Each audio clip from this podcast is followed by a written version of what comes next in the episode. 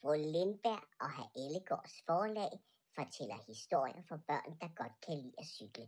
Er det ikke rigtigt, herr Ellegård? Jo, jo, det er det, fru Lindberg, sammen med børnene fra Jelling Børnegård, Mariehønen og Grængård. Lyt med her. Det store løb, kapitel 5. Den mørke skov. Der var helt mørkt på genbrugspladsen. Der var kun lyset fra månen, og inde i skraldebilen sad bamserne og ventede på, at der blev fri bane udenfor. Det lyder som om, der ikke er flere derude nu, viskede fru Lindberg. Skal vi så ikke forsøge, om vi kan komme ud, spurgte Anna. Jo, men det er bare lige hvordan, sagde herr Ellegård. Det virkede jo ikke at lave en pyramide. Jeg har en idé. Det var frøken Hørup, der viskede. Men først skal jeg lige have min kappe. Har du en kappe? udbrød Eddie og Elsa overrasket. Ja, svarede frøken Hørup hemmelighedsfuldt. Kan du så flyve, spurgte Eddie og Elsa stadig lige overrasket. nej, nej, nej, grinede frøken Hørup. Men, men hvis I hjælper mig, så kan jeg måske alligevel. Hvordan det, spurgte Blomst, der nu også var blevet nysgerrig. Hvis I holder i hver ende af kappen, så lægger jeg mig ned i den, og så skal I ellers bare kaste mig op i luften, indtil jeg når højt nok op, svarede frøken Hørup. Eddie, Elsa, Blomst og Anna så lidt skeptisk ud, men tog sig ellers fat i kappen, mens frøken Hørup gjorde sig klar til at blive kastet op i luften. Er I parate? lød det fra frøken Hørup. Eddie, Elsa, Blomst og Anna nikkede. En, to, tre, kast! råbte frøken Hørup, og så forsøgte Eddie, Elsa, Blomster og Anna ellers at kaste hende op i luften. Det lykkedes, men ikke godt nok. Frøken Hørup røg halvvejs op mod lågen og faldt så ned igen i en bunke af gamle sutter. I er nødt til at bruge flere kræfter, sagde frøken Hørup efter at have kæmpet sig ud af bunken af sutter. Og så forsøgte de igen. En, to, tre, kast! Denne gang lagde de alle kræfter i, og frøken Hørup nåede hele vejen op til lågen. Her skyndte hun sig at gribe fat i håndtaget og vikle snoren fri, der lige akkurat var lang nok til at nå ned til bamserne. Først kravlede alle bamserne undtagen Anna op. Derefter fandt Anna alle cyklerne frem af affaldsbunkerne, og så blev cyklerne hejst op en efter en. Til sidst klatrede Anna selv op, og nu balancerede alle bamser og cykler på lågens kant. Så skal vi bare ned på jorden, råbte frøken Hørup til de andre bamser. Og det gik hurtigt. For i samme øjeblik frøken Hørup råbte dette, mistede Elsa balancen og væltede ind i de andre. Det var lidt ligesom at se dominobrikker vælte. Først ramte Elsa Eddie, der væltede ind i blomst, og sådan fortsatte indtil de alle sammen med et ordentligt brag faldt ned på jorden ved siden af skraldebilen. Et kort øjeblik var der helt stille. Ja, ja, sådan kan man jo også komme ned, grinede herr Olsen, mens han ømmede sig. Ja, og, og, og så gik det hurtigt, svarede fru Lindberg og rejste sig op. Øh, er, er vi her alle sammen? Alle bamserne nikkede. Og, og, og hvad med cyklerne, fortsatte fru Lindberg. Fik vi dem med? Alle bamserne nikkede igen. Så må vi hellere se at komme væk herfra. Og så greb fru Lindberg sin cykel og begyndte at trække afsted over mod et hegn på genbrugspladsen. De andre skyndte sig at følge med. Her kravlede de igennem et lille hul i hegnet, lige akkurat stort nok til, at bamserne kunne komme igennem med deres cykler. Øh, hvor skal vi hen nu, spurgte herr Olsen. Hvad med skoven derovre, svarede frøken Hørup og pegede i retningen af en mørk skov.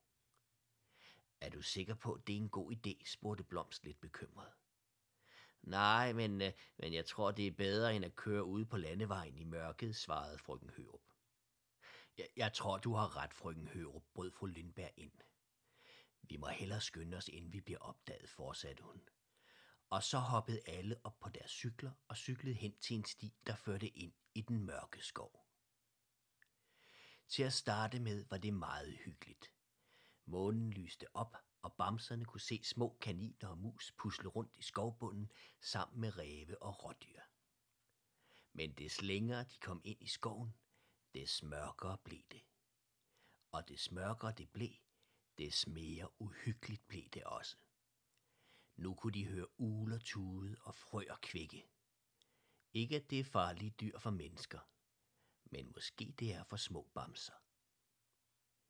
Er, er vi sikre på, at vi skal køre længere ind i skoven, spurgte Elsa bekymret.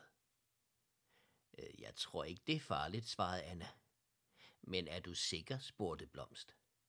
Øh, nej, egentlig ikke, svarede Anna. Alle bamserne stoppede op for at snakke om, hvad de skulle gøre, men inden de overhovedet fik sagt et ord, lød der et højt råb fra herr Ellegård. Åh, oh, hvad er det? Hvad er det? Herr Ellegård pegede mod noget, der lignede en stor bjørn. Det, det er en bjørn, udbrød herr Olsen overrasket. Det gav et gys i dem alle, undtagen Blomst, der jo selv var en bjørn. Vi må væk, råbte fru Lindberg. Bamserne sprang op på deres cykler igen. Også Blomst, der nu havde opdaget, at det var en rigtig bjørn, de andre snakkede om.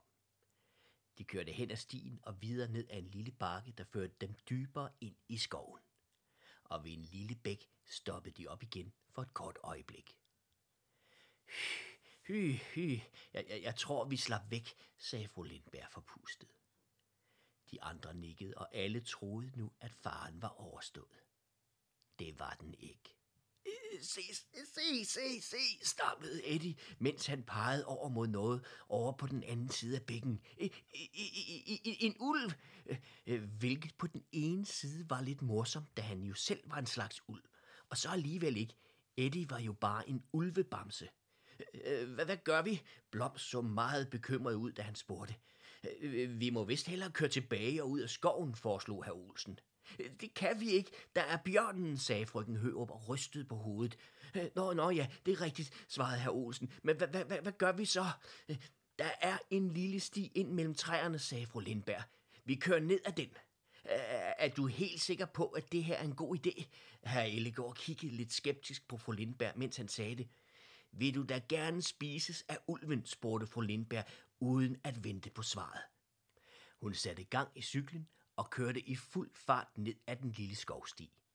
De andre fulgte med, og snart zigzaggede de sig ned ad en sti med lange grene, de skulle dukke sig for, og væltede træer, de skulle cykle udenom. Og ved et væltet træ viste der sig pludselig noget, de ikke havde set før. Bamserne bremsede op på god afstand og tog sig tid til at kigge nærmere. Hvad er det? viskede Anna til de andre. Jeg synes, jeg har set sådan en før, viskede Elsa tilbage til Anna og de andre. Jeg tror, det, det, det, det, det er en dinosaur. Ah, lød det fra alle bamserne på en gang, og så satte de ellers cyklerne i gang og sprintede afsted videre ned ad den lille sti, mens de dukkede sig for grene og zigzaggede sig uden om væltede træer. Hvor de var på vej hen, var der ingen, der vidste. Vigtigst var, at de kom væk fra dinosauren. Nej, nej, nej, vent, udbrød fru Lindberg pludselig opremset hårdt op. Der findes da ikke dinosaurer længere. De andre bremsede også hårdt op. Bortset fra Elsa, der var ved at køre ind i træ af bare overraskelse over det, fru Lindberg sagde. Hun undgik med nød og næppe at køre ind i træet, men landede i et brumbærkrat og måtte have hjælp af de andre til at komme fri af de stikkende grene. Øh, hvad mener du, spurgte herr Olsen, efter at de havde hjulpet Elsa fri. Der findes da ikke dinosaurer længere, svarede fru Lindberg og kiggede rundt på dem alle sammen. Øh, er, er du sikker, spurgte frøken Hørup. Ja, helt sikker. Vi kan, vi kan jo køre tilbage og se uhyret, hvis det der er et uhyre, svarede fru Lindberg grinende. Det gjorde de så, og ganske rigtigt. Det, der lignede en dinosaur, var i virkeligheden bare en skygge. Når månen lyste ind på et væltet gammelt bøgetræ og dets krogede grene, lignede skyggen fuldstændig en stor Tyrannosaurus rex. Først åndede de alle lettet op, og derefter begyndte de at grine og lave sjov med skygger. se, se et kæmpe æren med hugtænder, udbrød herr Olsen. Og alle drejede hovederne over mod der, hvor herr Olsen pegede, og begyndte så at grine igen. ja, ja, og se der, en vampyrmus på cykler. Anna ville også være med, og sådan fortsatte de et stykke tid med at opdage nye, mærkelige væsner i den mørke skov. Nå, venner, vi må hellere tilbage til den store sti igen, så vi kan finde et sted at sove, sagde herr Ellegård og afbrød bamsernes skyggeleg. De skyndte sig alle tilbage til den store sti og cyklede videre ned ad den, indtil de kom til et gammelt skilt. Her stoppede de op. Man kunne næsten ikke se, hvad der stod, så herr Ellegård cyklede helt hen til skiltet for at se, om han kunne læse det. Der, der stod cykelbane, mumlede herr Ellegård, mens han knep øjnene sammen, så han kunne læse, hvad der stod. Skal vi ikke køre derhen?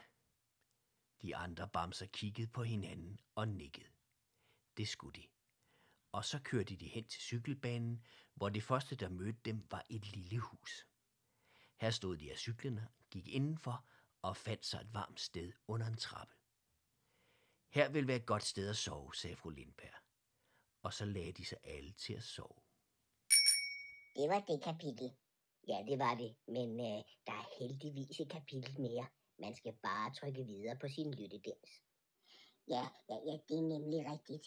Og au, fik vi, fik vi nævnt, at øh, det store løb er produceret af børne- og ungeforvaltning og dagtilbud i Vejle Kommune, sammen med Usal Jelling og, og Historielab, og, og sammen med Marie Høn og Grandgård og, og, og, og Jelling Børnegård, ja, ja, og så lige Venløst Radioteater også. Øh, au ja, det var vi lige ved at glemme. Nå, nå nu er det sagt.